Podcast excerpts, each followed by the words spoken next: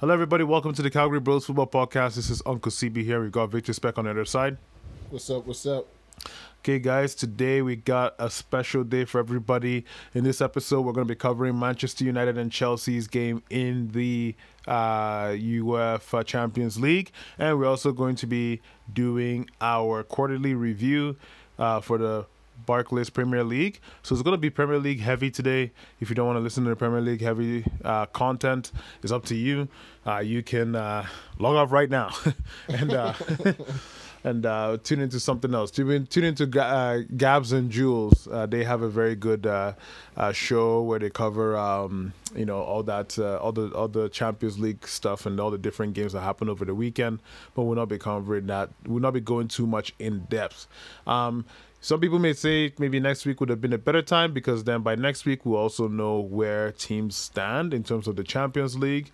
But we wanted to do it now and get it over with. But in the meantime, enjoy the show and thank you for listening. All right, Victor Speck, we're going to start off with you, man. Chelsea, you guys won 4-0. Olivier Giroud scored 4 goals. What you think about that, man? You know, how that game go, man? What you saying, bro? What you saying? Whoa. This guy, drink some water, man. You sure that's not some, you know what I'm saying? No, none of that, man. Yeah. Goddamn, this guy's chugging water, man. And I'm pretty sure people can hear it in the background. Anywho, let's go. Stay hydrated, my friends. Yeah. All right, so Chelsea and Sevilla. Now, what can I say about this game? I can just say, man. You know what I'm saying, man? What the hell? I ain't said nothing, but you could just feel it. You know what I'm saying? You could just feel the energy. You could just feel that Chelsea is just growing, improving on a daily basis. Every single game is a new thing. I believe that we have the best squad in all of Europe right now.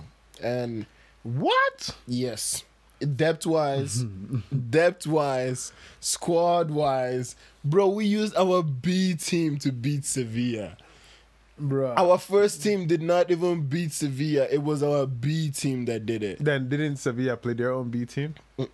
Sevilla played majority of the people, because regardless, Sevilla wants to win the group. We wanted to win the group as well, but we know we have Leeds in the weekend, so it's like rest the players now. Plus, we've already qualified. Yeah. So it's like go out there, have fun. And that just showed how hungry that the B team is, that they want it all. So who's in that B team? Let's break it down. So the B team, Hudson-Odoi was on there. Giroud was on there, which I don't think Giroud should be on the B team. Like right now, your system is a system for that type of striker. Yeah. I know you guys want to give Tammy Abraham the chance. Even I personally have been saying give Tammy Abraham the chance. Yeah. But, bro, after I just saw that, you know what? Before you go into your own tangent and your own spiel, I'm going to say one thing, man. Mm-hmm. And we're going to go back to this. There was a comparison at one point where we had between Giroud and Martial. Yeah. And, man, Giroud has put that thing to bed. In fact, I look ridiculous. I look so stupid for even comparing, trying to compare those two. Yeah. Anytime Giroud is on the pitch, I see a guy that just... a danger man. He's just like, you put any ball in the penalty box for him, he will get to the end of it before any person. Also, it also helps, if he's 6'2". Yeah, it goes a long way. Mm-hmm. Height goes a long way, because then as a striker, you're playing against other defenders who are naturally probably 6'3", 6'2", 6'4". Absolutely. So he's already tall, just as them. Yeah. So for him to get to balls, he can always. This is why guys like Diego Costa, your Robin van Persie's, I always kind of respect. Sort of, they're not really big; they're quasi big strikers. Mm-hmm. But look at Zlatan Ibrahimovic, 6'3". When you're that tall, it makes a difference. And as a center back who is on the shorter side, that I've played against some real, aggressive, tall strikers. Mm-hmm. A guy like Giroud in your team is just, the system is designed perfectly for him, because balls will be in the box. Yep. and he would finish him. Yeah. But anyway, you carry on. Yeah, in the Tottenham game, I definitely wanted Giroud to start that game. Don't know why he didn't, because we've had so much success with Giroud playing against Tottenham. So, but yeah, the B team consists of Hudson-Odoi. Well, Pulisic right now is on the B team. Let's be honest, he's just coming back from injury. Told you, and they're not going to be starting him. Oh no, bro! Remember when I told you when Pulisic comes back, Tammy's going back on the bench. It's going to happen. You're going to see it on Saturday. Honestly, right? I would even say Pulisic should stay on the bench. Yeah, and have Giroud just start, because if you're going to keep Pulisic on the pitch, mm-hmm. You're going to have to take off Giroud. That's true. So that's true. Unless he's picking up Werner. But this game against Leeds, that's where it's kind of iffy, because the way Leeds plays, it's like Giroud's gonna have to be very mobile, and I don't know if he's gonna fit the mold to play that game. Yeah, because Lampard is very like, who I'm playing, that's who I'm gonna is how I'm gonna set up the team, right? Mm. So, but yeah, right now Pulisic's on the B team. Havertz right now is on the B team. He's coming back from COVID. We had Jorginho playing in the back. He played with Kovacic, who were like just immense in that game. Kovacic was just moving that ball so well. Jorginho played well. Emerson was killing it, even in the left back situation. We didn't have no Thiago or Kurzuma this game. We had Anthony Rudiger and Christensen. And they kept a clean sheet. And when we had Azpilicueta on the right side, usually it's Reece James now, right? So, all around, just a perfect performance from every single body. Yeah. Sevilla pulled some threats, yes, but we still nullified it. Mendy still kept a clean sheet, you know. Very superb the way he was playing. Christensen and Rudiger, amazing. Like, it was almost like all the blemishes that they've done over the past like few months is just suddenly just out of their memory. But this does not warrant them being called the best team in Europe right now. I'm just saying, because I'm telling you, you guys haven't. You guys wise. You can talk about depth, because if you look at it, look what happened to Bayern. You cannot. No, you can't say that. Bayern played their B team and tied. No, you can't say that. Not even close. Your team is not that good. I'll tell you. Let me knock you guys down a notch. Your team is not that good. How's mine? You doing? No, we're doing good. We're doing good. Yeah, how you doing? We're doing good. But your team is not that good. Don't even start talking about, because you guys have not faced Bayern. That's what I'm saying. You haven't faced Atletico. We haven't faced them yet. You haven't faced any of these guys. Bro, right now, tactics I will welcome any one of them to step into the pitch with Chelsea. Nah, man. Right now. The reason why I'm also saying that, you guys are going against Tottenham. Tottenham tied 3-3 against Lask. Yeah. Right? Mm-hmm. You guys are going against Tottenham and you guys are tying 0-0. Bro. There's no incentive. There's no... taking the initiative to take it by the scruff of the neck and win the game. We had opportunities to do it. Yeah. But imagine this, right? Like, you can talk about if you had Giroud or not, right? Your depth is not that good. If you cannot beat Tottenham, like, yes, they're top in the league. Yeah. But if you take a team, okay, let's take a carbon copy of what Tottenham are doing right now. Mm-hmm. That's what Atletico usually do. Yeah. You take Atletico have guys like João Felix, and then they have guys like Llorente, mm-hmm. guys who can get in behind you guys and do some damage. Mm-hmm. Bro, it is naive to come out here and be telling me like, yo, even like how bad Real Madrid is, they can hurt you guys because of how shaky your team could be looking when you are going up on the full attack, on mm-hmm. the full. You're venturing forward compared to everybody else. So I think it's quite naive to come out and say... But the thing is that they have found a balance to do that. You know what I'm saying? But you haven't found a balance, though. Look, against Sevilla, you can say whatever it is, right? But against Tottenham, you guys didn't go to win the game. You guys didn't go out there to say, okay, we're going to kill this off. If you look at the way Frank Lampard approached that game, he was like... I recognize there's a guy called Harry Kane, and there's another dude called Son. Mm-hmm.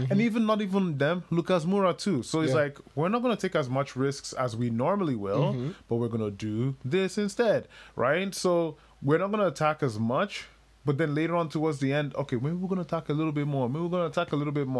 But I'm just saying, man, like your team right now, you can't be saying they haven't really faced anybody of real worth. In my opinion. I know that. Like, Tottenham is the only team that you can say they faced of real worth. Mm-hmm. But if you're going to talk in Europe, maybe in England, you can say, yeah, they're the most informed team. But if you're going to start talking about Europe right now, there's other teams that will put y'all to the sword. I'm telling you. You play against the Barca team that wants to keep the ball, watch Lampard. He's going to park the bus. He's going to park it. And he's going to be like, well, I'm not going to be scoring no goals against these guys because if I try, they're going to be pumping in goals behind me. I'm telling you. And that Barca team this season is not that good. They're not even close to what they usually are. Anyway. They're getting better with Coutinho coming back. Yeah, but we'll see. But, no, but that's what I'm saying. We haven't faced that threat yet, but I'm confident that when we do face it, we'll be able to handle it. All right, man. You guys better win the Champions League then, bro. It's not about winning. It's about constantly growing, and this team is just improving so much. Like, we've improved so much. Sevilla was a game where I was like, okay, Lampard is going to chill. You know what I mean? He's gonna try and get the tie as well, just like he did the first game. But then a little bit of me was like, Lampard wanted the win against Tottenham. He's gonna go for this, and he went for it in Sevilla. It's crazy. He went for it with Jorginho in the back. Not even Kante. Kante didn't come in till later on in the 68th, 78th minute, right? And then played a cross that just Giroud just ate, and that was just lovely. Yeah. But depth-wise, you can see the depth that we have. Like it's not just like these guys can't play. You know what I mean? Like, a lot of these teams have depth, whereas like these guys have been sitting on the bench for like X amount of games and all that. The B team plays. You know what I mean? The B team plays. So they're developing as well. As much as the A team is developing, the B team is pushing, trying to knock themselves in through the door. Yeah. Right? So it's a lovely thing to see. The competition is actually making these guys just keep spiraling in form and keep going, right? Yeah. So it's like a game of FIFA. The more you play, the better you're looking. Exactly. And it was good to see Billy Gilmour finally come back. Thank God he's back from his 4-month injury, and it's good to see him back on the pitch. He 9 minutes, 8 minutes, 7 minutes around there, but it's just a little bit to get his legs in there, right? But topic of the day, Mr. Giroud. Wow. He was, even after the second goal, like, he still wanted the third. Yeah. After the third, he still wanted the fourth. When he got taken off, he was like, man, I'm pretty sure I can get more. Yeah. You know what I mean? So, like, and to have a guy like that in the club, as much as he doesn't play that much, he teaches the young guys, like, okay, yeah, like, bro, like, you know, when you get your chances, you bury them. It's not even burying your chances. I think the movement is class. Like, his movement is good. Giroud's movement is so good. Yeah. As you can see in the World Cup in 2018. People made fun of him so many times. Like, because he wasn't scoring goals. He was the one creating these goals. I was like, this guy's holding up play. The way he just sets himself up is so proper and all that. Like, you know, you can do that. And I think some of these guys are idiotic fans of what they call that idiot, Arsenal? Benzema. Oh, you know, some of them are fans of Benzema, and Benzema is a class idiot. So I'm glad that guy doesn't have an opportunity to win it, and I'm glad somebody as good as Giroud, that's just a seasoned professional, is winning all these things that he should be, or getting the accolades he should be getting, right? I got posed the question today. It was like, is Giroud better than Benzema? And I said, 100% he is. Because Giroud has scored goals in less minutes than Benzema. And Benzema has been playing on the team. But there's a lot that comes into play, though. The team of that Real Madrid, it was different. Good. Yeah, they had Ronaldo and they had all these other guys. And Benzema had to play more of a playmaker-ish type of role than the role of... a full striker, of an actual football striker, you know. So, but anyway, it's what it is. Yeah. Cool. We'll jump over, and then we'll jump over to the other game, Manchester United against Paris Saint-Germain. Yeah. You know, we're just watching those highlights, and man, these highlights hurts, man. Watching them again. You guys couldn't bury your chances. Yeah, we couldn't bury our chances. Like, there's a lot to look into this game. Like, I've always said this, right? Manchester United, it's a boring thing now. Like, it's Groundhog Day, right? Mm-hmm. We can always tell you the pattern of how United are going to perform. United are going to win games. They're going to win 3 games. They're going to lose a couple of games. They're going to win another 4. They're going to lose 1. Mm-hmm. And then the games they're going to be losing are crucial games. The worst part about this, though, is not really... if we want to sit here and talk about, like, tactics, the way we played and everything, it was more the manner of the defeat. Yeah, you know, the manner of the defeat. I think Ole should have taken Fred out at least 5 minutes before that red card happened, because in a game that's so heated, you obviously know Fred's gonna be involved. Bro, right? It's not even that. It was the fact of the matter was, PSG were doing everything they could to dive all over the pitch. Yeah, and this is not even about. It's no longer a matter of like what Fred was given to us. It was a matter of what they were gonna do to get him sent off. Now, they probably talked about it in the halftime, in the dressing room, and the managers do this. Yeah. You know, managers do it in all or nothing. They're like, yo, this guy has a yellow card. Why don't we do something? Get him sent off. It's as simple as that. You know, you play to get that advantage. Yeah, and he just fell for it. You know. Yeah. Ole should have taken Fred out. Yeah, you know, like you're playing in a game that's so like that's really important. First off, if you had secured a tie, you would have gone through, right? So, but the game is so like heated, especially in this type of games, and where it's so important of qualification, right? You know, so when that happened, the first time it happened. Yeah, watch the game maybe another 10, 15 minutes in second half.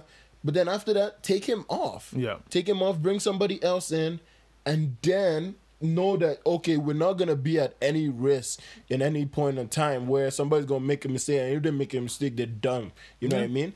And that would probably be their fault getting sent off like that. Yeah. But to have the it was all in his hands. You know what I mean? Yeah. It was in his hands. He could have taken him off and then not have to worry about any of that happening. Yeah. And you guys probably would have won the game.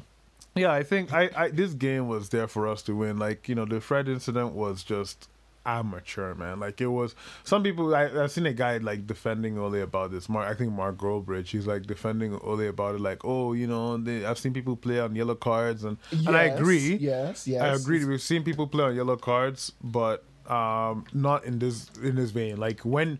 It's funny. I texted on one of our group chats, and I was like, yeah, if I'm all the guys, if I'm the coach, I'd be telling the team, hey, look, you know, chill, relax.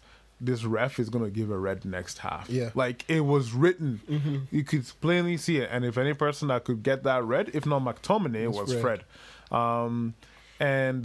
He just... And their roles are so aggressive, too. Yeah, exactly. Their role is designed around tenacity, high pressing...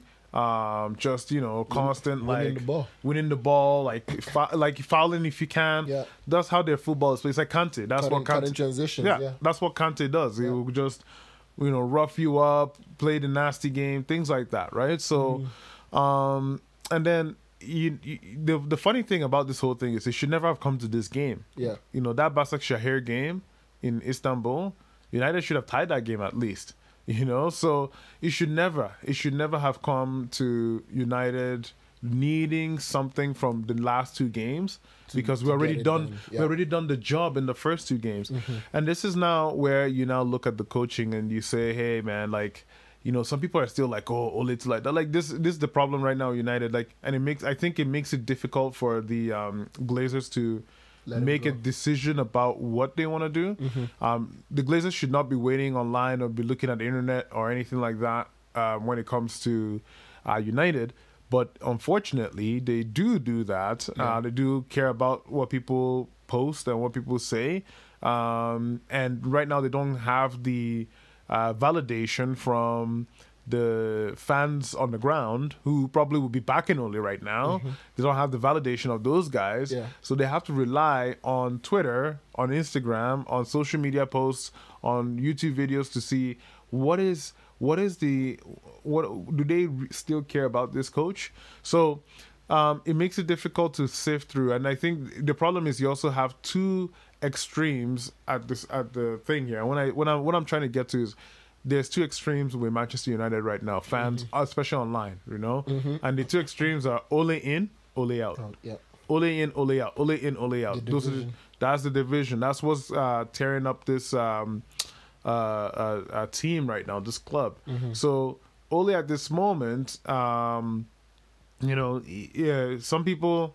I think in this moment, this is where you need a good footballing boardroom, mm-hmm. right?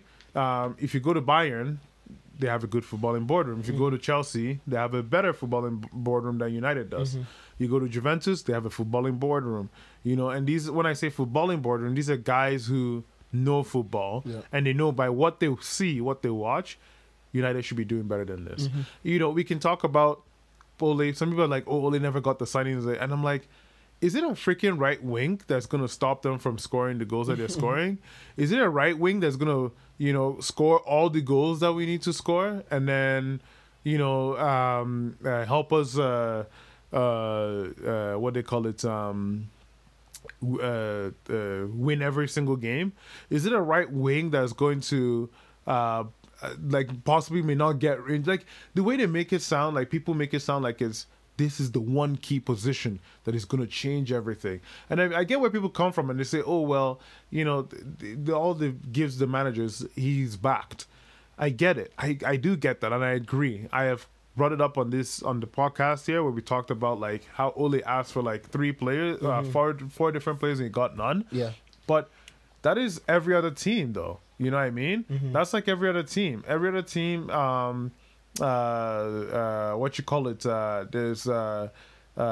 don't get your original guys. You yeah. know what I mean? Mm-hmm. You don't get them. So if you're waiting to get your original folks, good luck to you, because it's most likely not gonna happen. So, it's such a sad state of affairs when you look at this team, mm-hmm. and it's the same thing over and over and over again. Mm-hmm. Watch next week. Now we'll probably go out and surprisingly beat West Ham. I mean, it shouldn't be a surprise, but in right now with the way we do things, yeah. you know, we'll probably somehow beat them, and then we may go on a run a little bit, and then we'll lose to like maybe Leipzig, mm-hmm. and then we will win against another dude, and then we'll lose to like, you know, you guys can't lose to Leipzig. You know, we can't, but it's possible. It's possible. So.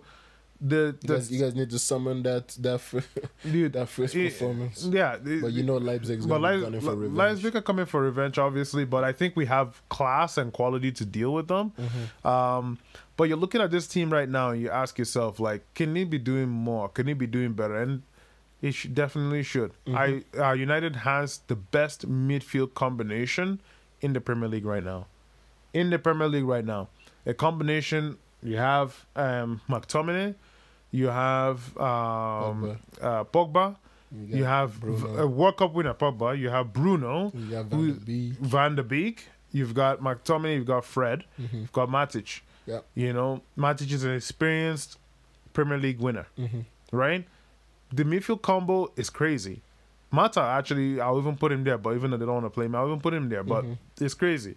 And in terms of stars and the players that can do what you need to do, the combination just works, yeah. you know. But we have a coach who cannot coach the team mm-hmm. on how to bring the best out of that midfield combination, mm-hmm. right? So it's what it is. Is Ole good at coaching? Ole is not a good coach. I've said this. Look, man, if you're not a good coach and you're coach a manager, any aspect.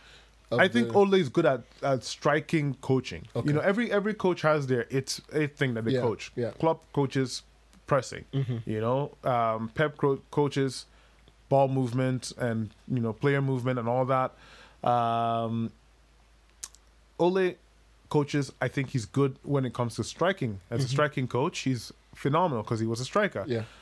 One of the best strikers that, you know, I've ever witnessed in the short time that I got to witness him, because mm-hmm. I didn't watch a lot of football at that level till, you know, now and till when I grew up. Yeah. But when I go back and I watch most of the games and watch his videos, this guy was a pure striker. Like I think we didn't use him as much as and as good as we could have used him, in my opinion. But anyway, you know, that's what he's good at. But hire yourself better coaches. Like, I thought about this before we came in here, right? If you're good at one thing, like for example, me as a coach, I'm very good at the pressing game. I'm very good at coaching how to press a team. It was my for my C license is what I am going to be covering for my C license course or C license at you know, exam or whatever. So pressing is what I'm very good at coaching. But I know I'm my philosophy is actually not pressing. It's actually wing play. You know, well, it is a combination of pressing, but it's counter press and wing play. That is my footballing philosophy when it comes to coaching and all that. But I know I can't coach very well a good systematic wing structure, wing system. I need better coaches to help me coach wing systems, or I need to study up even more on how to coach a wing system, right? Even a guy, Gennaro Gattuso. What do you remember Gennaro Gattuso for? Wing play? No, he's a holding midfielder. Oh yeah, that's where he played, right? Okay, right. Yeah. But you see, his team plays wings. How did he learn? How, you know, they have good coaches that show these guys or set up good attacking schemes. Some of the schools that they go to. Exactly. Like, you're not even schools. Like, they're hiring. Ole has guys who... Mike Phelan doesn't know how to coach an attacking system. Please. You know, what do they call it? Carrick just came from retirement and started coaching. Who else? What is that dude again? McKenna used to coach the U team. Apparently, some of the guys, I saw a list of his coaches. Some of them were fired in the past. Some of them, like one of them used to coach Whitecaps. Whitecaps is garbage here in the MLS. Like, you know, we watch them and we're like, is this even a team? So this is the thing. If you are a coach and you're not good, or a manager and you're not good at coaching specific things, hire them. What did you see from Mourinho's team in the first, 4 weeks of the Premier League this season? What did you see? Mourinho's team? Yeah. Defense? No. They were blowing teams out of the water. They were attacking from the wings. Like Southampton, we would not expect them to be blowing. They blew them by 5-2. Yeah. They were conceding goals then, but they were playing out of their skins. They were attacking more. Mourinho is his trade is known as a tactical manager. That's the way he builds his team, to be one of the most tactical sides. Yeah. Right? And I think this is what Ole was trying to do with this team, but he's not good at doing it. Yeah. What did Mourinho do? All of a sudden, you look at Mourinho's team. They are superbly tactical, but they have like a style or it looks like a blend of a Mourinho team, but a very good blend of an attacking mix up front. He recognizes I have Harry Kane, I have Son, I have Lucas Moura, Bergwijn, Gareth Bale, Lamela. All these players are going to contribute to my team's success. So, and that's the strength of my team. So what am I going to do? I'm gonna play to my strengths, to those strengths, but I am not gonna deviate. I'm not gonna compromise on my philosophy or my idea. You know what I mean? So that's the thing. You pretty much just made the personnel. Exactly. So, this is the problem right now with the United team. You don't know what this team is about. And if you watch a game today, we'll be passing teams out of the block. Tomorrow, we'll be defending and parking the bus of this other team. The next day, we don't know how to, cross the ball into the box, and then finally, we're conceding lots of goals. It's like, which one is it? Which one is it? Now you could talk about the mistakes from Martial missing his chances, but whatever. At the end of the day, I don't care. Like it, that to me is, if he has scored his chances, yes, he's woefully out of form. Then play other players then. You know, we all know he's woefully out of form. I think he needs time. I think he needs to be played. But if he's not giving you the results and you want to keep your job, play the freaking right players, bro. That's it. You know, save yourself. Play the right players. Anywho, whatever. All right. So that's that, though. I think that's what we're going to cover now for this piece. We're going to now jump into the Premier League review. All right, welcome back. This is the Premier League Quarterly Review. We're doing this now, kind of a preview to the weekend, because, the weekend games are coming up. And as well, we have gone through about 10 games, so we wanted to take the opportunity to, or most teams have gone through 10 games, so we want to take the opportunity to review how the league has been so far this season, and what are the... what should we be looking out for going into the next, coming games for the next, 10 games, next nine games. But anyway, what do you think so far this season, man? The season's been a shocker. Really? Yeah. I don't think it has been a shocker, but sure, it's been a shocker. So what has been shocking for you? The fact that Tottenham is number one. Tottenham, dude, they have the quality, man. Look, they do have the quality. Yeah. But still, you wouldn't think that a team in Europa would be number one. Well, that's because Jose Mourinho is taking a piss in Europa League, though. Mm. He's just messing around in the Europa League. He posts every single time after the game, Europa game, he will post on his Instagram, and then he will post, like, something so, like... silly, and you can just tell he doesn't give a shit about that thing. The last time it was like, training at 10 a.m. I hope everybody in this bus is just as mad as I am. Training at 10 a.m. next morning, and I started laughing because I'm like, this guy just doesn't give a shit about the Europa League, right? Like, he's using the Europa League to build his brand. The last time he was in Europa, he won it, right? He won it, but I think he realizes that it is too. He cannot win the Europa League now. So now he's okay with putting in a couple of, like, but why can't he players. Win it? I don't think he can win it. When I say he can't win it now, I mean, as in, it's not won now. Oh, okay. Like, he can win it later, Okay. So he plays the crappy guys. He gives the guys some minutes, go run around, have fun. Maybe the tactics is score as many goals as you can. If you concede, that sucks. Yeah. But try to score as many as you can. Mm-hmm. And then you just... Like, seriously, he really doesn't... I don't think he gives a shit, about Europa League. He's just... throwing people there just to kind of like use them. Hey, this is the practice match. You want to fly to Antwerp, whatever the hell that is. This all I know is this man needs to deliver a title this year. He's not going to deliver a title, as in when I say like Premier League, but I say in terms of like you can do it FA in Europa. Or nah. I think Europa is actually because the teams that are going to be coming down. Look, United are favorites right now to go into the Europa. So it's actually Real Madrid, or Real or Inter. Like the teams there are good. If any of these teams go down to the Europa, like it's an embarrassment, and they don't want to lose to any person down in the Europa, right? Yeah. So. It's he doesn't. I don't think he really wants to.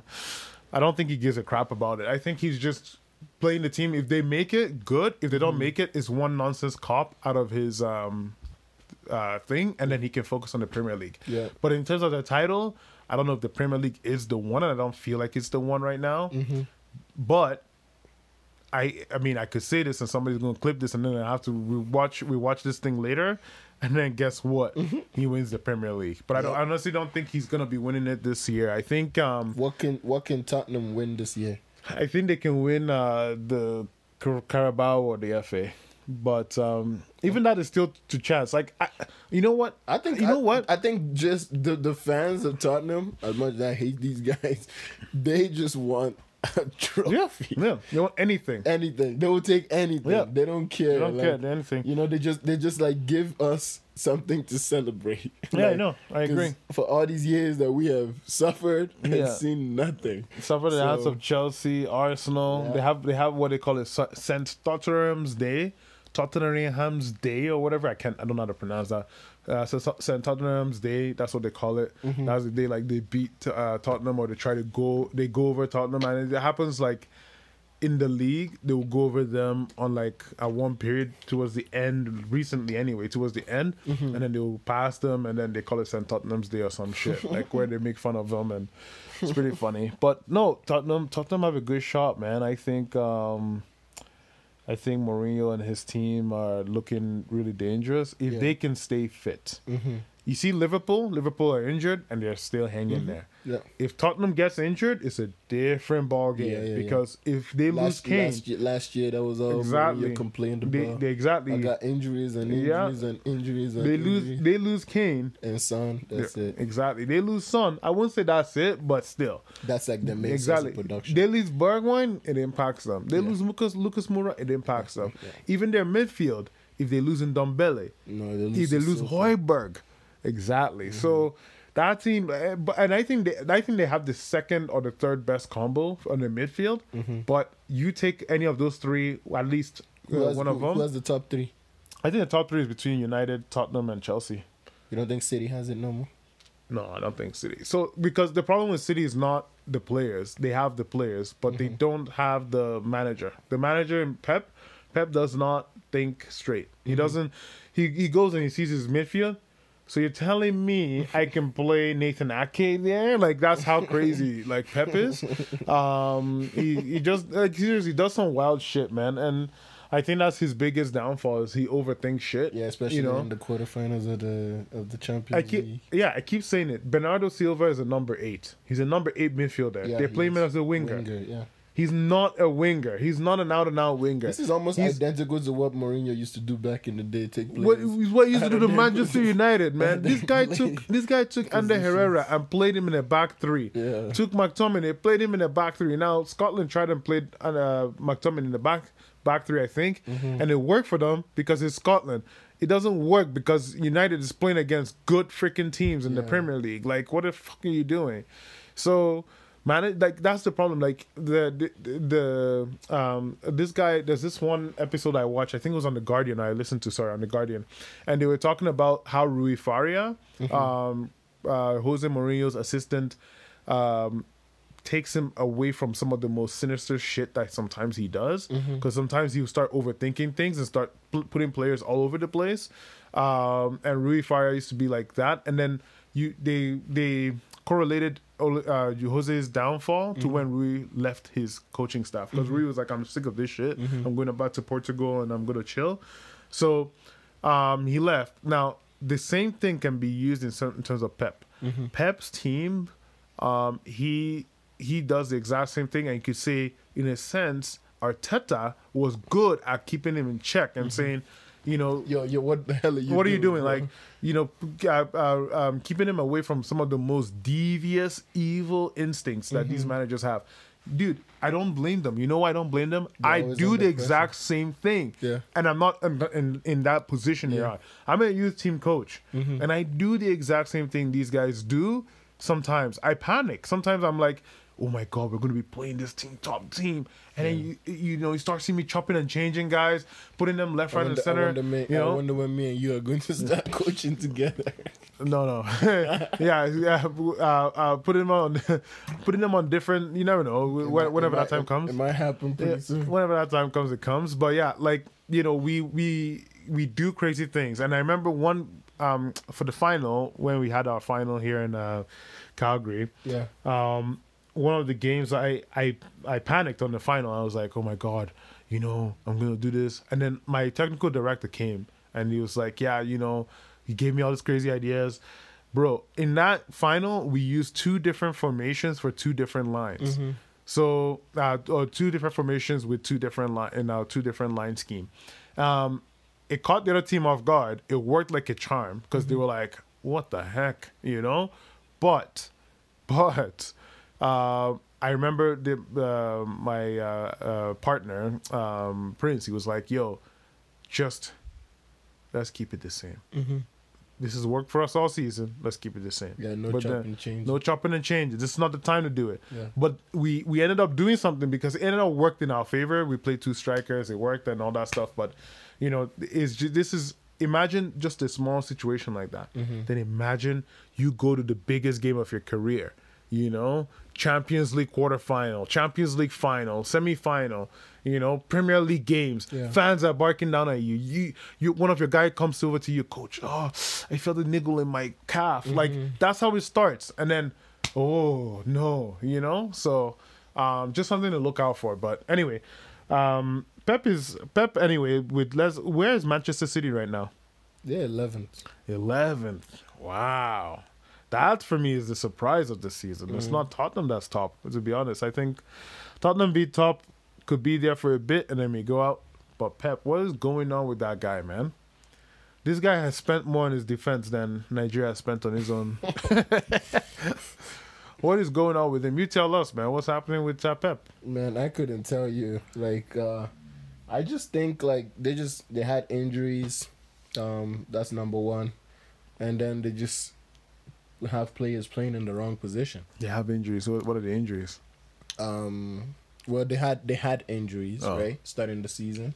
And then the players were not fit. And then De Bruyne was also injured, right? He's injured now, but he wasn't injured then. He was injured before. Cause he wasn't injured for that many games. When he went to Belgium. Didn't he play last game? He got the injury from Belgium. Didn't he play against Liverpool? He's been playing, but he's been playing with an injury. Man, right? So they have enough quality to let that guy take a break. I mean, like, yeah, he's taking, like, it's not like they're winning games. A game or two break. I mean, now. But, like, they just need to find momentum, and I think they're just going to be back there. Like, they still have a game in hand. If they win that game, they're at 18 points, which means they're fourth place. So if they win their game in hand, they're fourth place. Yeah. How many points do they have right now? 15. How many points does United have? 16, right? 16. Yeah, so if we win our game in hand... You're second. Right. Are we? If you win, we're third, I think, or fourth. No, you tie with Chelsea, but Chelsea will be ahead of you guys on goal difference. Goal difference, okay. Well, there you go, bro. But that game in hand thing is crap because it's not guaranteed for any shit, right? Yeah, like, I mean, you still have to go out there and do your job. Exactly. But West Ham is also another shocker. They're fifth. I know. I saw that. And Southampton is sixth. But as you can see, the league is starting to reset. The table is starting to clean up. Mm-hmm. Remember how everybody was talking about, oh my God, Leeds. And they were all like, you know, sounding like something was happening to them anytime they mentioned Leeds. But it's crazy because if Leeds win their next game, they're fifth. Yeah. But that's what I'm saying. Weird. But look at where they are. Yeah, you know? They're 12th. Exactly. They're not that high. Like, the teams that people keep yapping about, you know, I think Leeds are a good top 15 team. I've always said that. I don't think they're a guaranteed top 10 team or a top 5 team. Top 15 team, they're good. Yeah, they just, I think all they're worried about this year is surviving. I don't think they're really quite worried about. I think they can do more. They want to give like the top 6 at least problems. Yeah, I think everybody can give anybody problems. I just think that defense sometimes.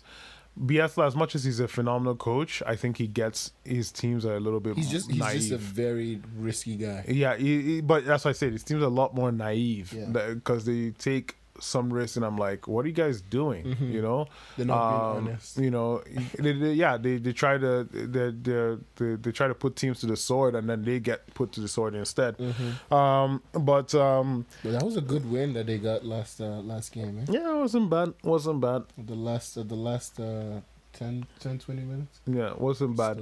If you look at them, like they.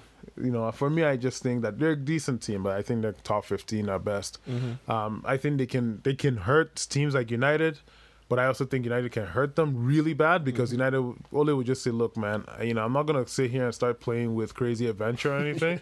Just park the bus, counter them, Marcus, and, you know, win the game. Yeah. And Bruno, just do your thing, right? Yeah. So that's his own strategy, you know what I mean? This game with Chelsea against Leeds is looking like... Yeah, that game's going to be hard. It's 1 p.m. and the fans are back. Oh, yeah? Stamford Bridge. Yeah. Oh, that's going to be hot. Yeah. That's going to be hot. I cannot wait to see what you guys are going to do or to see what Leeds are going to do to you. Really. It's a game of two.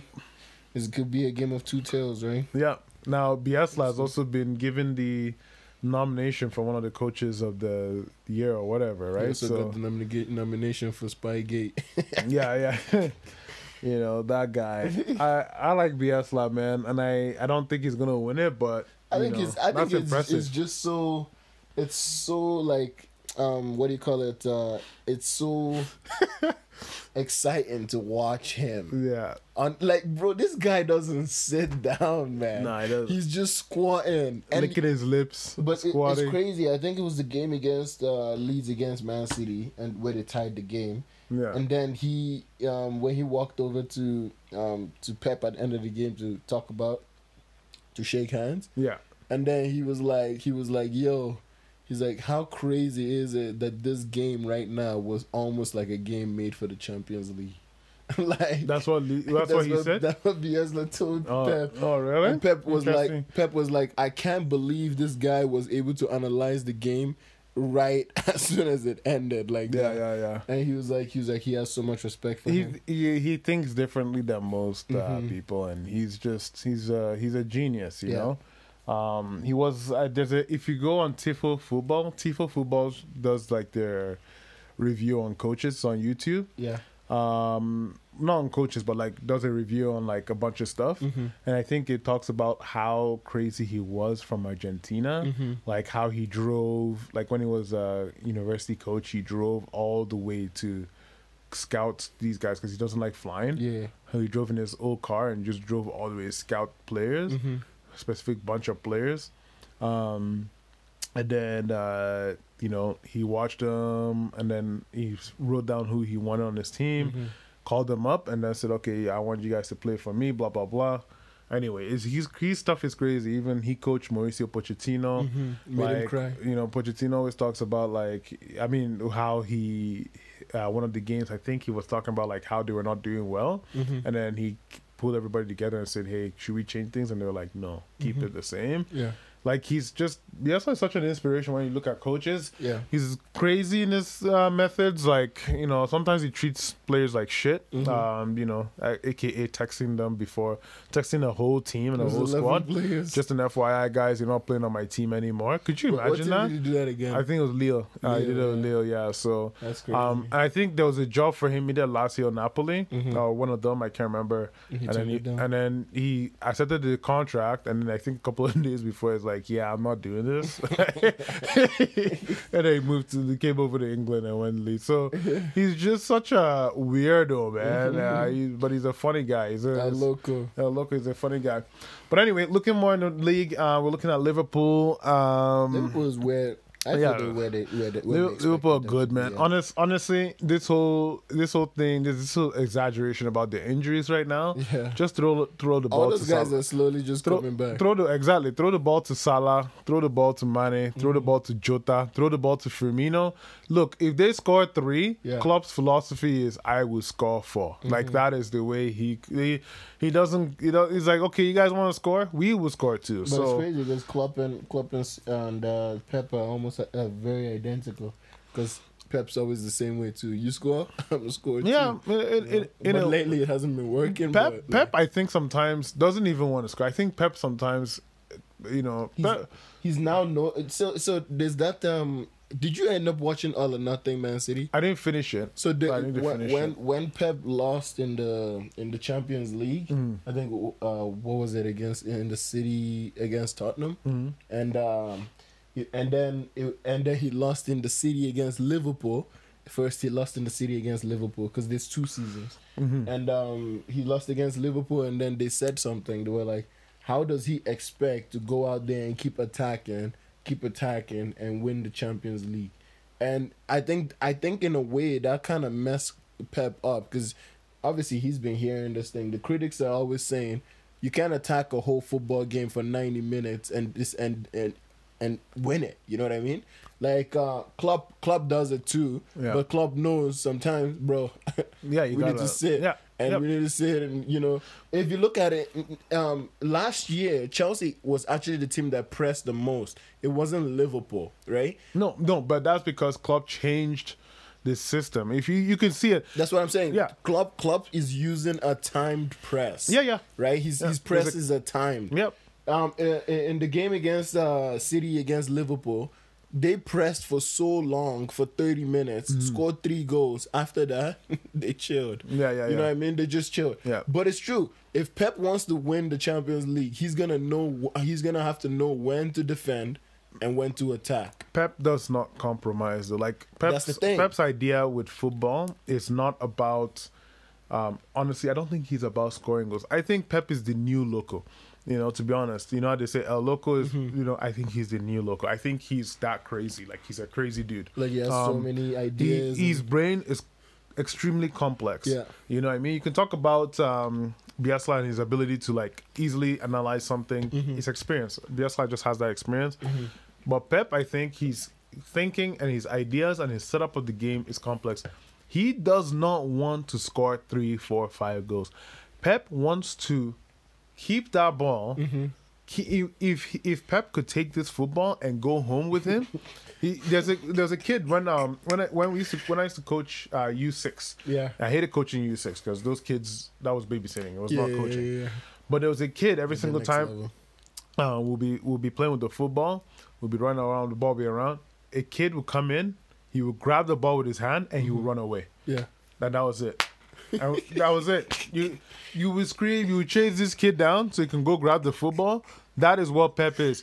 Pep does not want the other team to play with the ball. Uh-huh. He just doesn't. He's like, I have the football. My team's gonna play with the ball.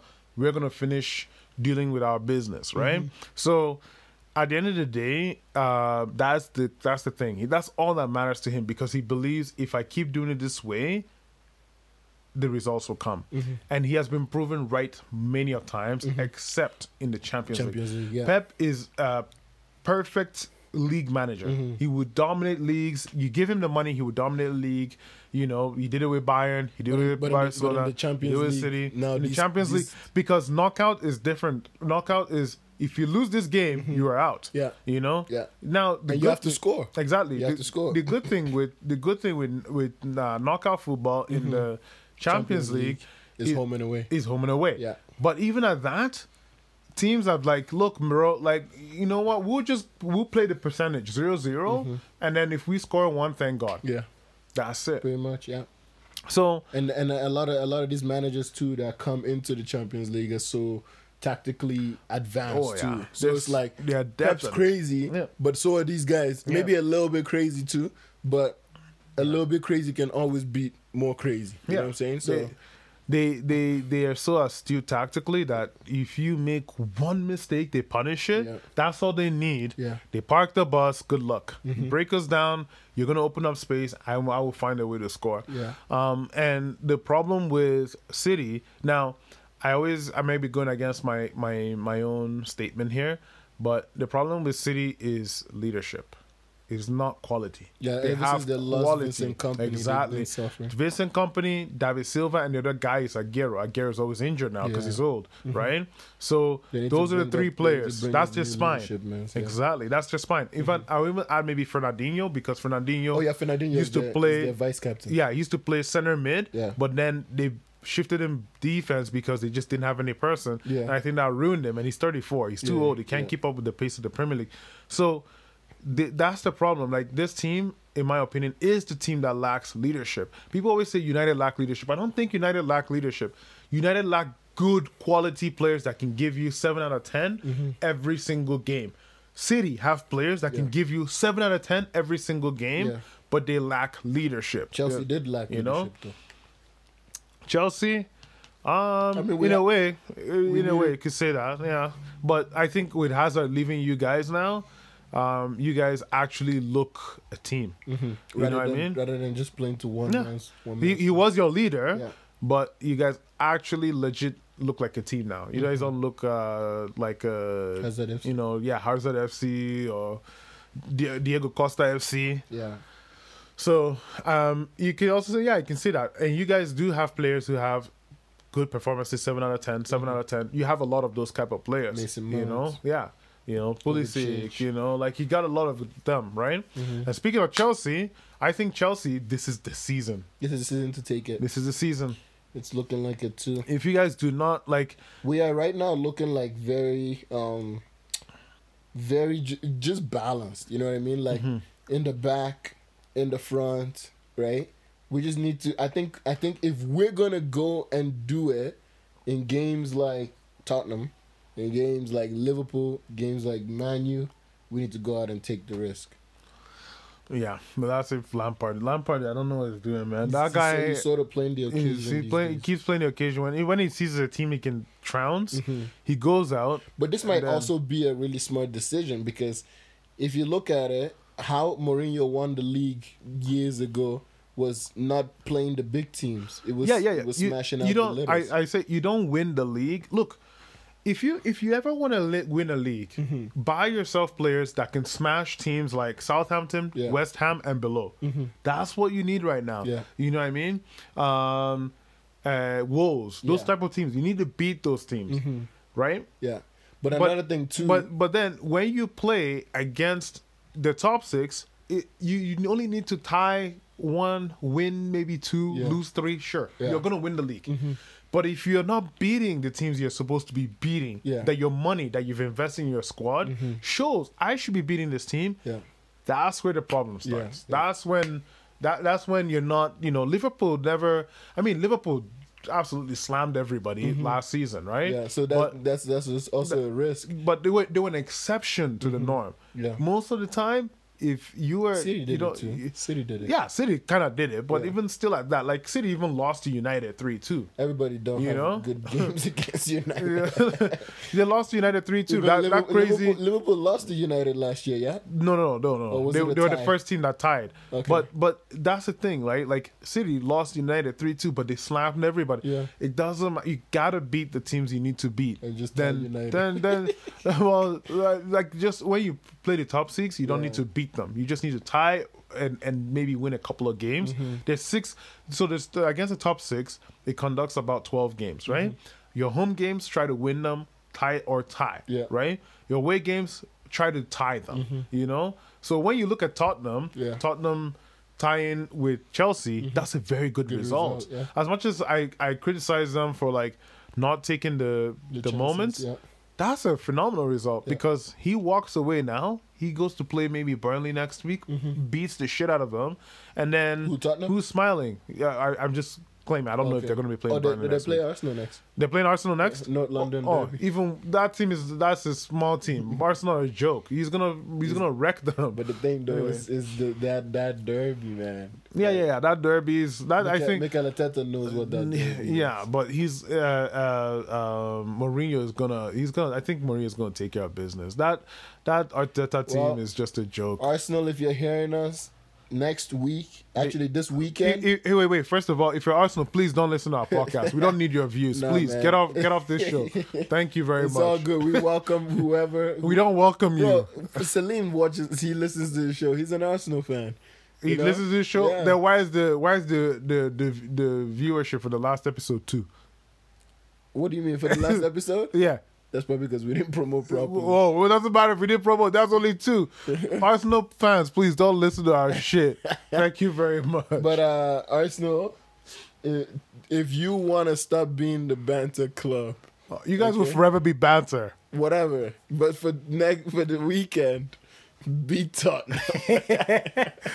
Actually, no. I want Tottenham to win. Look, as much as I dislike Mourinho, I love Mourinho, but Mourinho, you playing with Tottenham, and the fuckery he did with Manchester United. As much as I dislike him for all that shit, I wouldn't mind seeing him lift the Premier League. Again. It would be the biggest slap in the face to United fans and to all the people who fucking doubted him. Yeah, but I never doubted you more. You know it. And honestly, my favorite manager. I doubt him. My favorite manager. But Mourinho is smarter than other managers. Man. Why? You know what Mourinho did? You go on YouTube and spend like 3-4 hours just watching Mourinho on documentaries. Let me tell you. Bro. You know what Mourinho did? Mourinho realized he was outdated. Yeah, exactly. And you know what he did? He hired himself coaches that would help him on his weakness. Mm-hmm. Mourinho's not a dumbass. This guy is actually, he's not a dumbass. He's a smart guy. Yeah. I always say he's a genius. This guy is a genius of this sport. Okay. Yeah. But he's smarter than a lot of all these so-called progressive brand new fiasco managers, right? Mm-hmm. You know, managers that are not fiasco, fiesta managers. Managers that, oh, we play sexy football. You know, we pass the ball and we move it around and pull it through the wings and it's a header and it's a goal. You know, like... It's like, you want to play sexy football? I'm going to play fucking... Yeah, the ugliest football shite you've ever seen. Yeah. But Mourinho recognizes who he is. Mm-hmm. He doesn't shy away from that. Yeah. He recognizes who he is, but then he hires people who can accommodate mm-hmm. his weakness. Yeah. And that's what makes Mourinho better than most freaking managers in any of the leagues. Yeah. He's that he understands that I'm mm-hmm. not good at this. I need people to help me out here. Yeah. Right? So I think it was such a good idea for him to take that break away from from football. Exactly. That's what the sabbatical just it opened his eyes. Like he was like, and when he came to talk about it, and I was watching all those things on like Sky Sports. And he was like, I had to get away from football, and I had to realize, like, you know, some certain things and take it in a positive way, look at it in a positive light, and he's like, for my next job, I will be ready. Yeah, you know? Exactly, and that's what he's done. You know, you can see him revitalized, and you can see him smiling again, being a sinister old fart. So but he's just. Do you think this is? The exact same thing is going to happen when Poch comes back? What do you mean, Poch? I think Poch now... Remember when I said that about Pochettino? He needs time, mm-hmm. and he needs time, to... I think it's time. But I think he has now. Yeah. I think he is well-rested. 1 year is good. You know, but the only problem is he really hasn't... Has he really rested? Because COVID happened, and the season got cut off for like, you know, a little chunk there, and now he's back, but has he really rested? Because he's been watching tons and tons and tons of games. I think it's a good thing to watch games. It is, but maybe he was watching and gaining new ideas, right?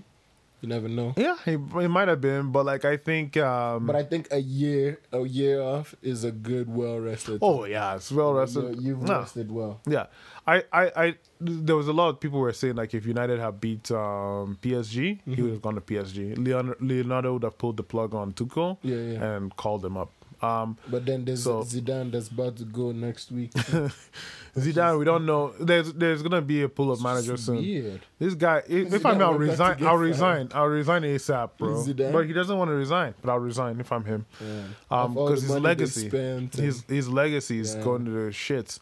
But it's crazy though, because look at it. Zidane won all that stuff. He won. Zidane never really won the league though. And but not till last year. He won it last year. Right? Yeah, but it's still. But he won 3 on a spin UEFA Champions League. You don't do that, bro. Yeah, I know. And then so after he did that, he decided, oh yeah, man, you know, I'm gonna take a little break. Yeah. You know, I'm gonna get out of here.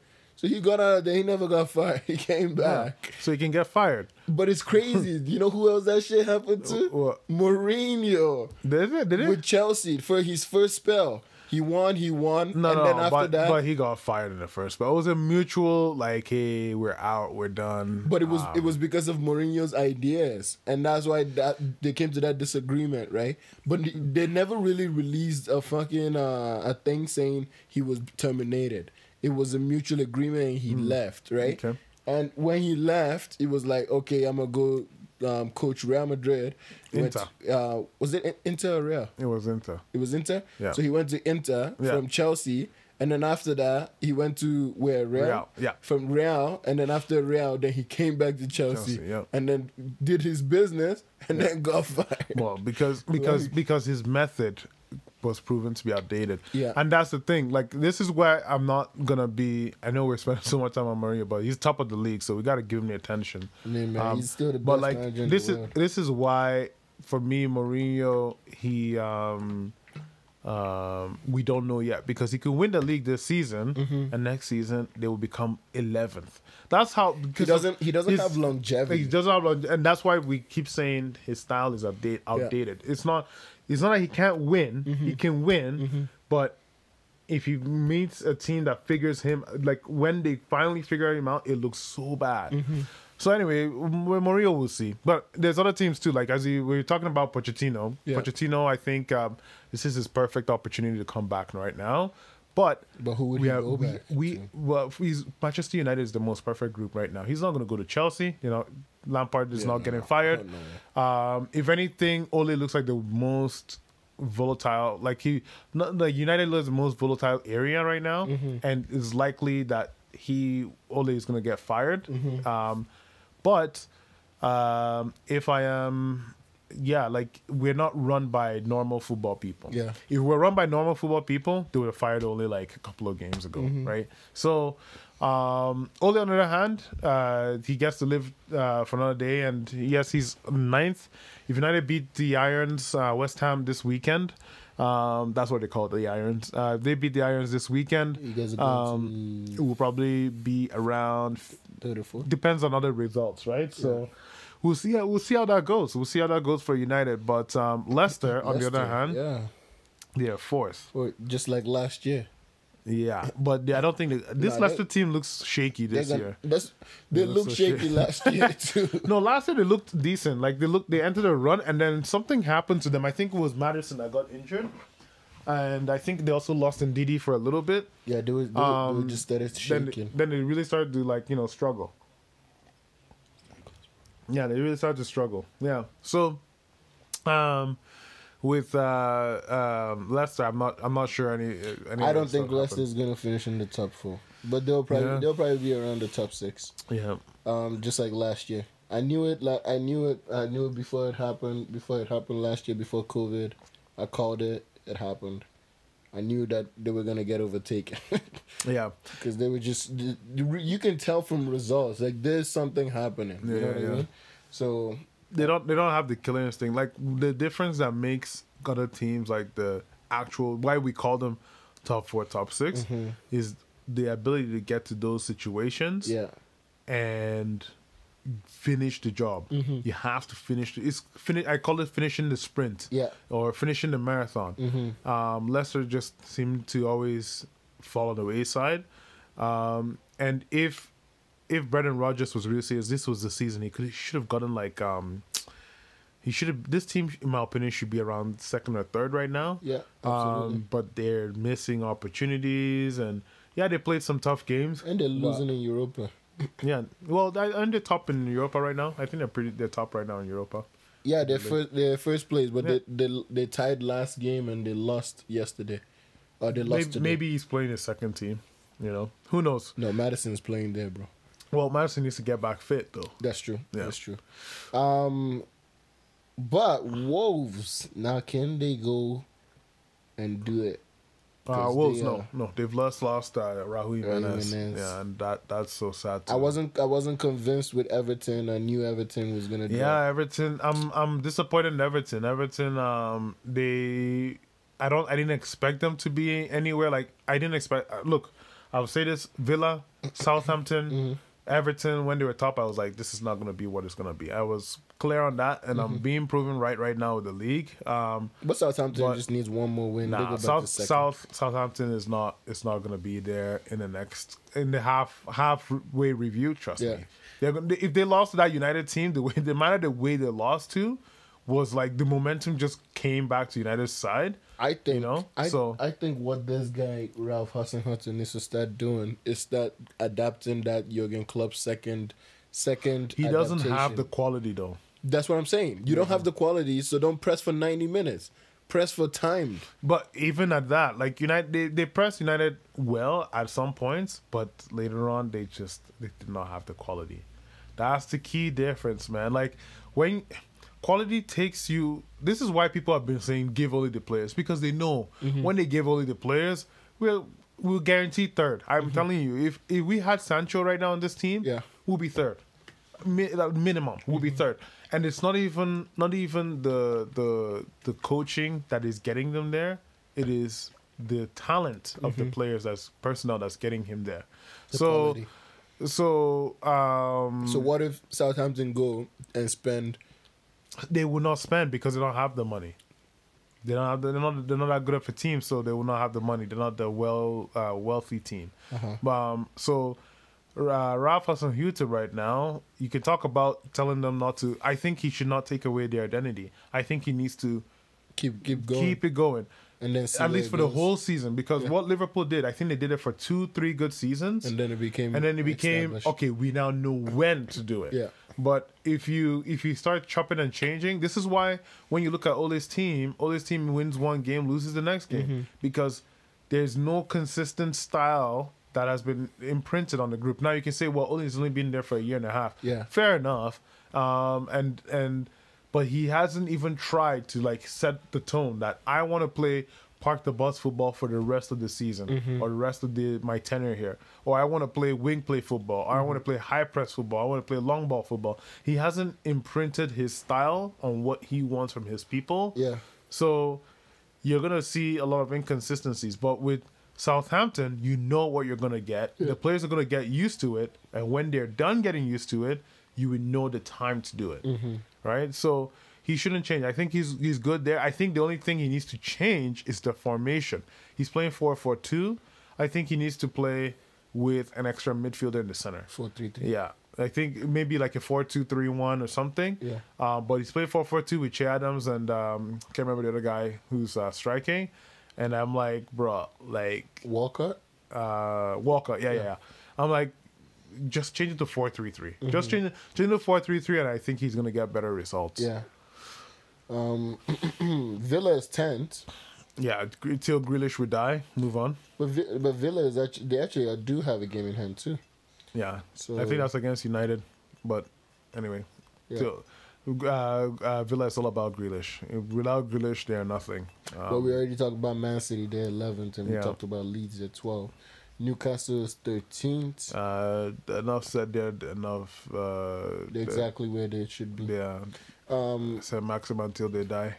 Yeah, that they need to figure that out pretty quick too, because if he gets injured, they are messed up. Some big club needs to take that guy out of there eventually. Yeah. Eventually. Miguel Almirón. I think PSG will probably come for him. Yeah. Arsenal is 14th. Nobody cares about Arsenal, man. Dude, I've been saying this, that team is a joke. Aubameyang got a new contract. He hasn't scored a single freaking goal, or one penalty. Or he scored a goal and it's a penalty. Mm-hmm. They're just joking. You know what I mean? And they're a joker of a club, joker of a team, joker of a club. That Arsenal team, I've never liked them. I never will like them. And Arteta. The reason also another thing too, I give him a lot more stick. Unai Emery. I've always rated Unai Emery. You know, when he was with Sevilla, he was before even Sevilla, Valencia. I used to coach my team in Spain, Valencia, and he challenged the big two every time. They were not gonna be top two, but he was a goddamn good coach. That guy does not become shit. In time, it's just Arsenal. It's just Arsenal. The Kroenkes are horrible owners, just like the Glazers are horrible owners. Yeah. And they have bled that club the soul of the club dry. Like when we used to play against Arsenal back in the day, I hated them then, but there was respect. Now it's just there's no respect. Your fans are annoying. You guys are also annoying, and then it's just everything about them They're just not there's no soul to them. And then they now claim Arteta is the saving grace. And it's okay, Arteta is good. I like Arteta. I actually do like him. But it's he's not, though. He's not the saving grace, bro. This guy is just Walmart version of Jose Mourinho. That's what he is. He's a good defensive coach, and you're asking him to manage a team, and he's not recognizing that he's a good defensive coach, and I need good attacking players and personnel / coaches to help me fulfill what I need. He doesn't have an assistant yet? No, he has an assistant, but I can't remember who the girl. The guy looks familiar, but they're not gonna he won the FA Cup. Everybody was you won the FA Cup. Oh my God! Bro, any person could have won the FA Cup. We had Louis van Gaal win the freaking FA Cup. You know what I mean? Jose Mourinho came second in the FA Cup. Come on, guys. Arsenal's been winning FA Cups. Come on. That's all they can win. Man. Yeah, exactly. It's in their DNA. It's the UEFA Champions League or the Premier League. Exactly. It's when people talk about Sevilla just won another Europa League. It's something so special. It's bro, they do this every year. This is their cup. Yeah. They should just call the UEFA Europa League the Sevilla Cup. It's how much they've won it all the freaking time. Yeah. So it's the FA Cup has lost its stature, and it's not as good as people make it out to be anymore. That is interesting. It's always boring too. Yeah. It's, anyway. City have been the ones who have been winning it, right? Actually, City and then Arsenal. Right? Yeah, Arsenal and City. Yeah. That should be renamed after both of them. Yeah. Yeah. The City's just been... Well, City have been winning it recently, but mostly it's Arsenal. Yeah. Crystal Palace is 15th. Crystal, nobody cares. Yeah, Jordan Ayew, Wilfried Zaha. They have that new boy, Eze. Right? Yeah, he's Nigerian. Yeah, but isn't he playing for like England? No. Yeah, he's playing for England. No, I saw him on an English shirt. Bro, they're taking on our players, man. No, bro, you can't tell. They're taking on our. He played for U20 English. Okay, so that's the thing. You can play for the U20 team. He's going to play. He'll be an idiot if he goes to play for the England team, bro. He's already an idiot for even trying to play for them. So you know about the rule, right? That yeah, it could change. I know, it's so stupid. But so U20 doesn't matter. But once you start playing like the higher level. Yeah. And you show in an appearance on the team sheet, then it's like you can't play for another team.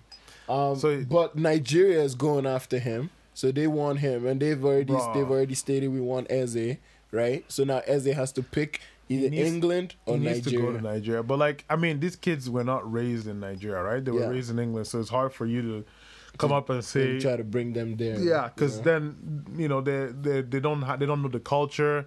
Even I haven't been there for a while, so I don't know what the culture is like nowadays. So I don't blame them. Yeah. And I was born there. I spent 15 years of my life in Nigeria. But you tell me one thing about Nigeria right now, and I'll tell you I don't know, right? Mm-hmm. So imagine those kids who's never been. They haven't been born there. Yeah. So England is a team, but. If I'm you, bro, I'm just gonna go play for Nigeria, man. Yeah. Cause you know why? Straight up, you're not gonna freaking play for Southgate. Yeah. If your name was Ebere Mount, you will be playing week in, week out for Southgate's team. But if your name is Ebere Eze, hell no. Look at Wan-Bissaka. Wan-Bissaka is not being called up to England. He's not. And England, Congo. England, but that's what we thought. But then he said, "Oh, I'm going to fight for my place with England." I'm like, idiot. I'm like, go back to your, three baby mamas that you've got. You know, he has three baby mamas. I don't know if it's three, but he had beef with some chick over on the internet. But it's just like Sterling. Sterling has like five baby mamas. Sterling just, and then you see videos of him just keep this. These boys are going to be broke when they're done football, man. Now, those women are going to steal all their money. And that's because they're not smart. Anyway, who do we got? So we've got Brighton. Brighton play good football, but they're the most they're the unluckiest team people, in the Premier League for sure. Apparently, them and Leeds are leading everybody in posts. Hitting the post? Yeah. Go figure. Yeah, Leeds in the past two games have hit, I think, is nine posts. Go figure. Right? Yeah. Then Rafinha, oh my God. Rafinha, man. He's not bad. They have some good. He used to play for Stade Rennais. Oh, did he? Okay. Yeah. So who's the last? So Fulham actually came up just last week. Came up, got my chains up.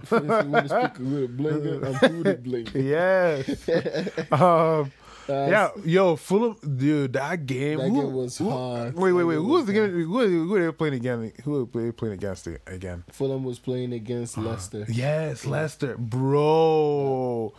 Ademola Lookman is a good player. Yeah, I don't know why he's not going back to Leipzig. And he's Nigerian. So another thing too, Lookman is Nigerian, bro. You know what, kids. You know what? Nigeria is blessed with attackers, man. We're the defender boys that don't want to play with us. That's what I care about. We have the defenders. We just won. We were winning the game 4-0, and then we tied the game 4-4. What the hell is this bullshit? Forget that Ademola Lookman and Ebere Eze, man. We need defenders, better freaking defenders than Omeru. You know what happened there, right? Again, Raw took out all the fucking center backs and played strikers in the center backs. Come on, man. It's because what's his name? Balogun. And Balogun should not even be starting. But what team does that dude play for? Bro, if you watch Balogun play for Nigeria, what team does he play for? He was playing with Brighton, and then he got sold to like some random ass team. He's in Germany. He plays in Germany. Good, there you go, in Germany. So why is he not playing Troost Ekong and freaking Kenneth Omuru. So you're going to hear okay. something right now. Okay. So Balogun and what's his name were playing in that match. Leon, right? Yeah. Balogun and Apoguma were playing in that match. Balogun got injured, right? Okay. So when Balogun got injured, he got taken off. The game was 4-0. Yeah. Then came Kenneth Omuru, and then came Truce Ekong. And there you go. But why was he playing the two of them when he already had the whole center back figured out with the other dude? With dude? Leon, who was Leon playing with? Balogun. No, Leon Balogun is his name. Who was he playing with? Apoguma. Okay. Yeah. Was Apoguma injured? Apoguma was having knocks too. But did he sub Apoguma off? No. So what happened was Truce Ekong came in, Omero came in, and then another guy from the mid came in. To the center defense? To the I don't know if it's the center defense, but somewhere. So was he trying to play three in the back? No, he was playing the exact same thing he was playing, which was like 4-4, 4-3-3. Okay, right. But that doesn't make sense. Then Apoguma, did Apoguma get subbed out? Because if Apoguma didn't get subbed out, was there, then that's three in the back. He changed the formation. He moved to the right. Then that's not good. Then maybe who knows? That's where they scored from. To accommodate Truce Ekong and Kenneth Omero. Gunnar Rohr should get fired, bro. Like he needs to get fired. I don't think so. I think this guy has done a good job, and he's. I don't think he's done a good job. He needs to keep going. No, I don't think he needs to keep going. How you gonna fire a guy? What is it? African Nations Cup is next year. He's one of the worst coaches right now. Like, you know how England has Karius, that has all these attacking talent but doesn't know how to coach them. Yeah, you have Ole that has all these great midfielders, doesn't know how to coach them. But if we get out roll, we're gonna get. Sorry, who's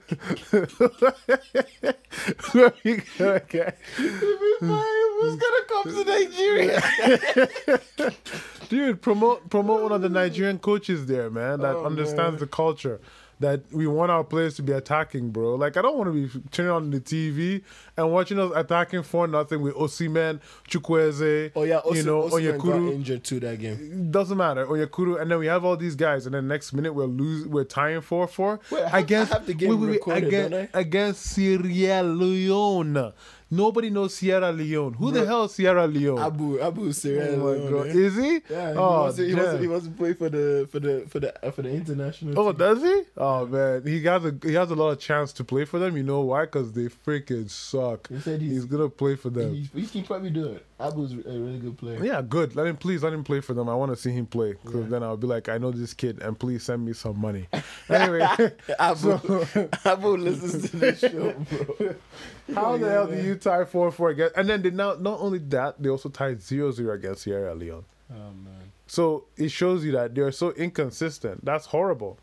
Anywho, let's jump over. Who are the other teams on the in the bottom three now? So I remember I called it was going to be Fulham, and there was going to be Sheffield, and there was going to be West Brom.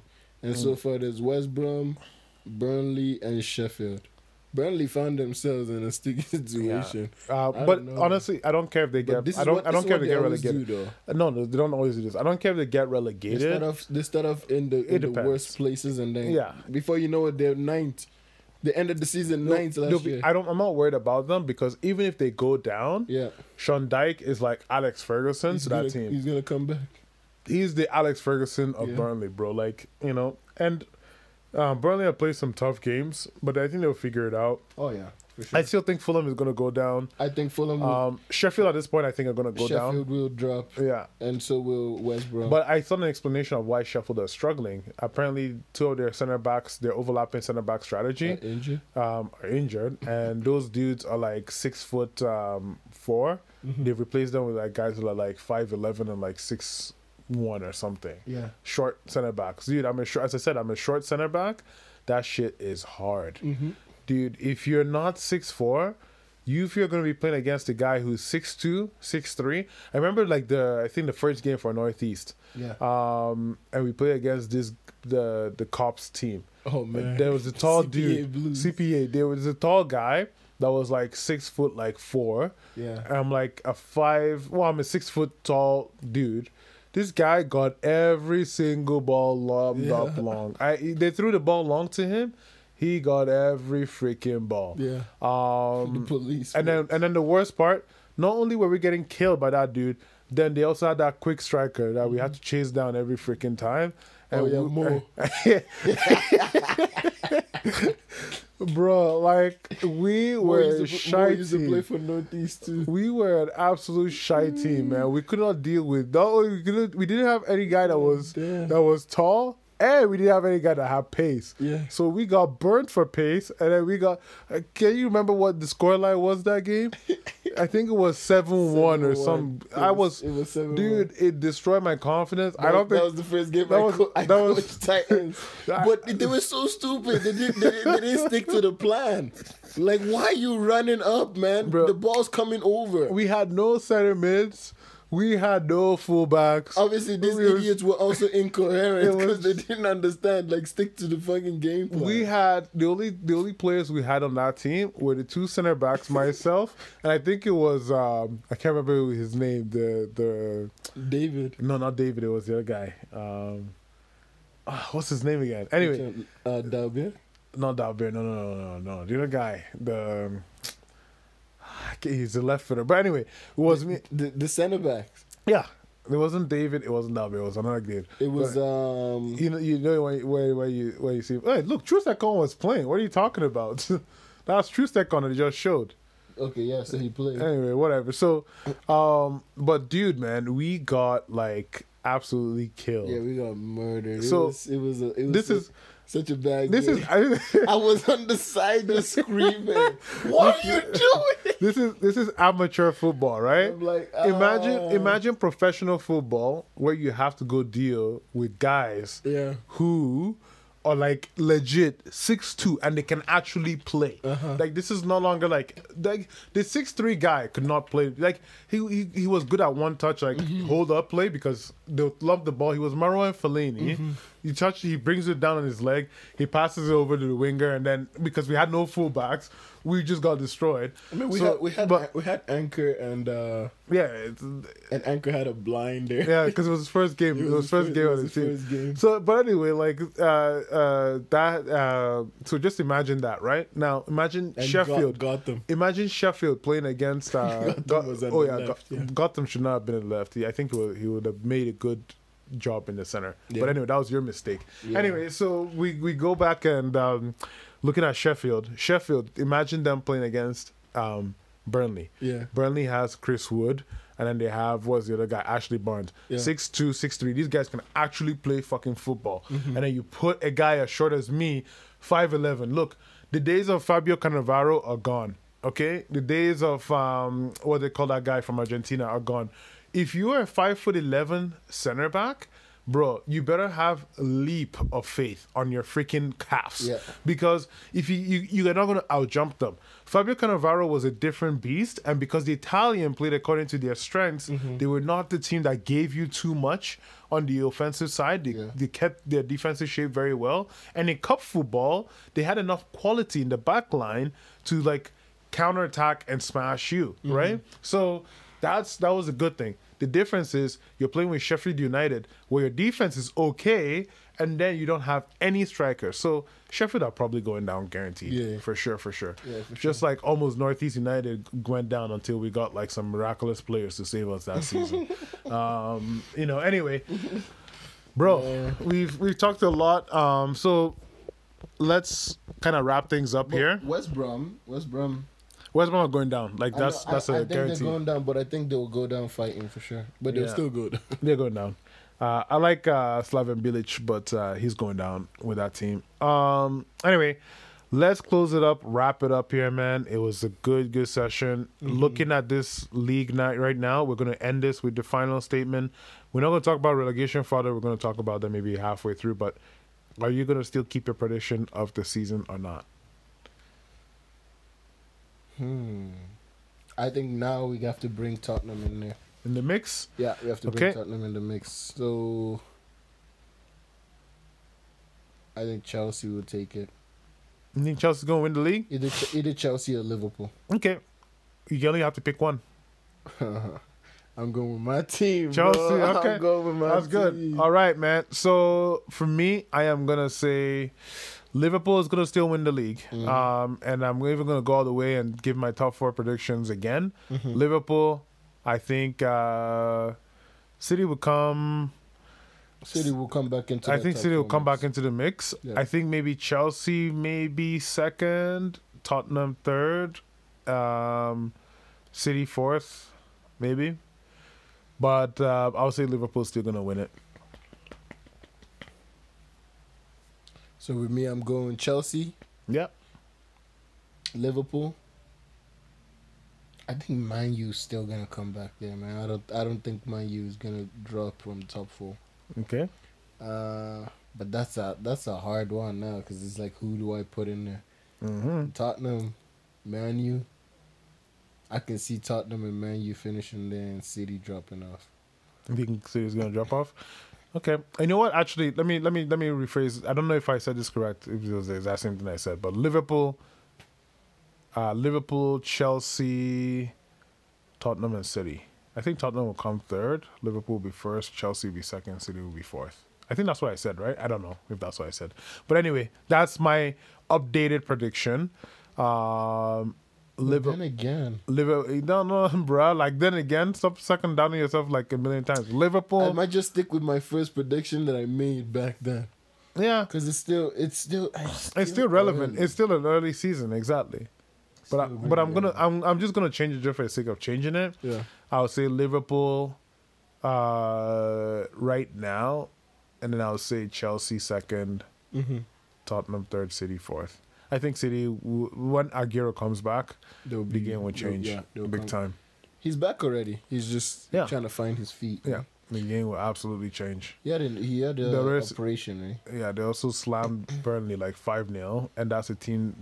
Burnley always roll over for them anyway. So, but anyway. Yeah, they got a thing for smashing Burnley. Yeah, but Mahrez had like a hat trick that game. Oh, did he? Frick, I should have put him on my fantasy team. All right, been awful this season. I know. It's what it is. I don't care. My team, anytime United suck, I kind of suck. But anyway, we're going to call it there. It's been a long one. Appreciate everybody for listening.